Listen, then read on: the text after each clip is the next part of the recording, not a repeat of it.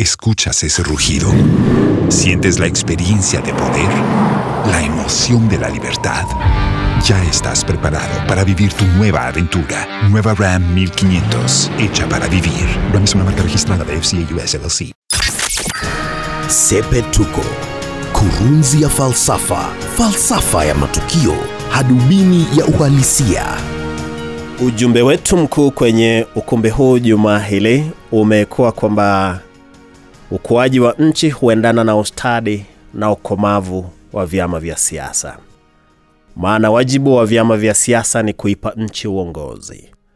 Ukuaji wa nchi kiuchumi, kijamii na kwa njia nyingine zote umekuwa ukiathirika na kucheleweshwa kwa kuvunjika vunjika kwa vyama na miungano ya vyama na hasa vyama vinavyoongoza serikali.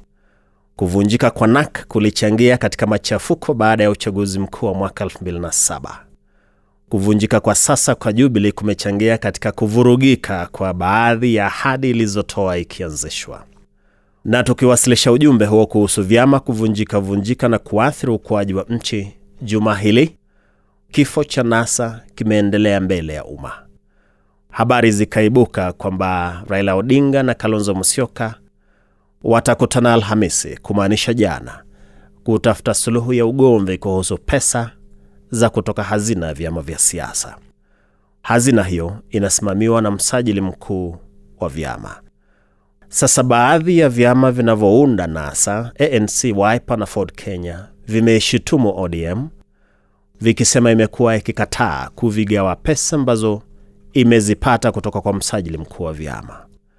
Kalonzo Musyoka amesema kwamba ODM inafaa kuangalia tena sheria zilizopo, maana zinasema iwapo vyama vimo kwenye muungano, basi chama kilichofaulu kupewa pesa za msajili mkuu wa vyama basi kiwe kikivigawa vyama rafiki ambavyo havikupata idadi ya kutosha wabunge inayotimiza matakwa ya sheria ndio vitengewe pesa.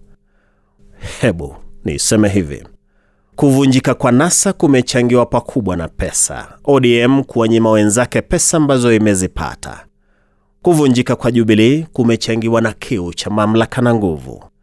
Miaka miwili hivi iliyopita, mwezi Juni, zogo limeibuka baada ya mahakama ya rufaa kuagiza hazina ya vyama kuipa ODM shilingi bilioni nne zikiwa malimbikizi kutoka hazina ya vyama vya siasa. Kufuatia habari hizo, Wiper ililalamika ikisema pesa hizo hazikuwa za ODM pekee, zilikuwa pesa za NASA. Basi vyama husika vikaitisha mkutano, lakini ODM ikasema haitoketi kwenye mkutano wowote kujadili namna ya kugawa pesa na watu isiyowajua.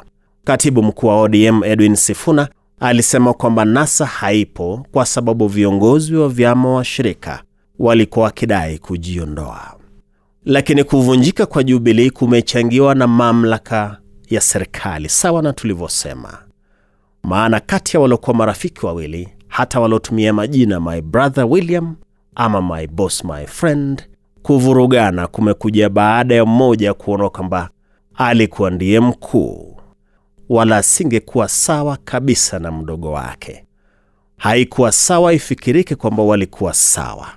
Kwenye mhula wa kwanza wa Jubilee zilikuwapo habari kwamba naibu alijiona kuwa bora kuliko mkubwa wake, kwa hivyo alikosea kujifananisha. Kwa hivyo namna ya kuyachukulia mamlaka na nguvu vilivuruga Jubilee.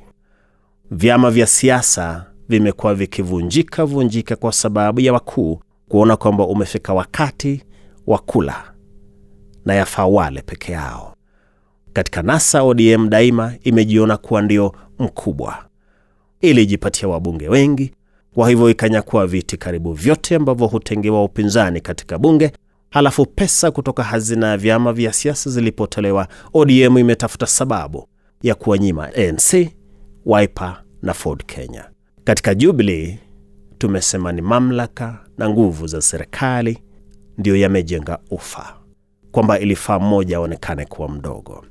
Na ndiyo nitasema hivi, siasa za Kenya zinahitaji kitu kinachoitwa principle. Utu uzima wa kutimiza ahadi hukosa na kusababisha kugeuka geuka kwingi. Umevuruga siasa na hivyo kuathiri maendeleo ya nchi.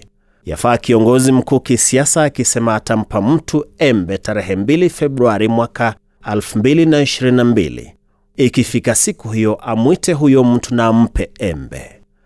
Hapa nchini imekuwa ni tarehe ikifika, unasikia eti tuliandika wapi? Tunasema uongozi safi ni ule usioyumbishwa na nguvu na mamlaka au pesa kufikia kiwango cha kushindwa kutimiza ahadi, au ubadilishe ahadi ukisema mambo yamebadilika. Mambo yangebadilika, Obama asingemteua Biden kwa muhula wa pili. Na ndilo Sepetuko. Mimi ni Wellington Nyongesa.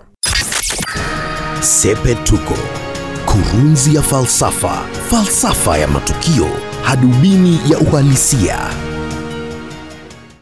Los mejores viajes nacen en la carretera, pero este comenzará en tu mente. ¿Escuchas ese rugido? ¿Sientes la experiencia de poder? ¿La emoción de la libertad? Ya estás preparado para vivir tu nueva aventura. Nueva RAM 1500. Hecha para vivir. RAM es una marca registrada de FCI US LLC.